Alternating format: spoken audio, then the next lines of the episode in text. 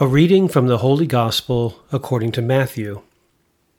Jesus said to his apostles, Whoever loves father or mother more than me is not worthy of me, and whoever loves son or daughter more than me is not worthy of me, and whoever does not take up their cross and follow after me is not worthy of me. Whoever finds their life will lose it and whoever loses their life for my sake will find it. Whoever receives you receives me, and whoever receives me receives the one who sent me. Whoever receives a prophet because he is a prophet will receive a prophet's reward. And whoever receives a righteous man because he is a righteous man will receive a righteous man's reward. And whoever gives only a cup of cold water to one of these little ones to drink, because the little one is a disciple, Amen, I say to you, they will surely not lose their reward. The Gospel of the Lord. At the beginning of chapter 10 in Matthew's Gospel, Jesus called the twelve and sent them out to do the same things Jesus had been doing cure the sick, raise the dead, cleanse the lepers, cast out demons. In these final verses of chapter 10, we discover that disciples imitate their master not just in what they will say and do, but in all they will experience in the mission field. Jesus has experienced rejection and opposition, and now the disciples too will find their family relationships disrupted. Jesus is forming a new family bond based on love and a common commitment, rather than blood kinship. Jesus makes himself vulnerable, pouring out his life and love without counting the cost. We are called to do the same Whoever does not take up his cross and follow after me is not worthy of me. This is the first time the cross is mentioned in Matthew's Gospel. Only in taking up our cross can we begin to comprehend the way of Jesus. Whoever finds their life will lose it, and whoever loses their life for my sake will find it. G. K. Chesterton reminds all of us who might hesitate at this invitation Christianity has died many times and risen again, for it had a God who knew the way out of the grave. Of course, we already know this. Brothers and sisters, are you unaware that we who were baptized into Christ Jesus were baptized into his death?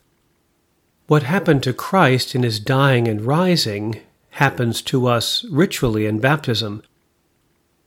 We probably don't make this connection since most of us were baptized with water poured over our head. But Paul is thinking of the early church practice of baptism by immersion or submersion. We baptize by immersion at the Easter Vigil. In entering the waters of baptism, the font is first of all a tomb. We die in the water and going under the water are buried with Christ. Then the font becomes a womb. Coming up out of the water, we are literally born again. We put on new clothes, a white garment to signify this new life that we now live. As St. Paul says in Galatians chapter 2 verse 20, it is no longer I who live, but it is Christ who lives in me. Jesus seems to be making that same point when he declares, Whoever receives you receives me. We become the body of Christ in the world. Everything breathes of the presence of the divine in all our encounters. The story in the book of Kings about the Shunammite woman and Elisha seems on the surface to be a story about a woman's thoughtfulness. In welcoming the stranger, however, both are blessed. The Shunammite woman welcomed the prophet and provided for his needs. She, in turn, welcomed the child that she had longed for. The act of welcoming is generative. I love to tell this story that happened to me 41 years ago this week. I set out on a pilgrimage of sorts. I wanted to understand this gospel injunction about being welcomed as a stranger. Catholics have great love for their priests. I did not want to travel as a priest, though. That would have been easy.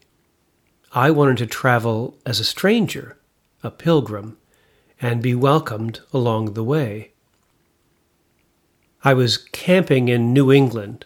The last week of June in 1982 was cold and rainy. There was even snow one night. There was hardly anyone else in the campground. I was at Acadia National Park on Friday, and the weather began to clear. As I wrote in my prayer journal that morning, I had a very clear message.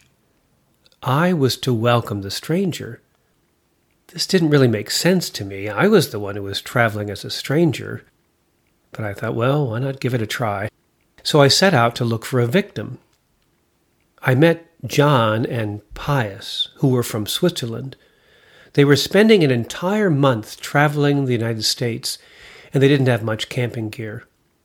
I invited them for dinner on Friday. They showed up on Saturday morning for breakfast and again on Saturday evening for dinner. The next day I drove to St. Joseph Church in Ellsworth, Maine. There was a notice at the park that they were hosting a pancake breakfast on Sunday morning before Mass. After breakfast, I went into the church and sat down in an empty pew. I was greeted by a young couple with two small children in the pew behind me. After Mass, that same couple invited me to their home for breakfast. I hesitated. They knew nothing about me. I knew nothing about them. Here was the answer to my prayer, and I almost said no.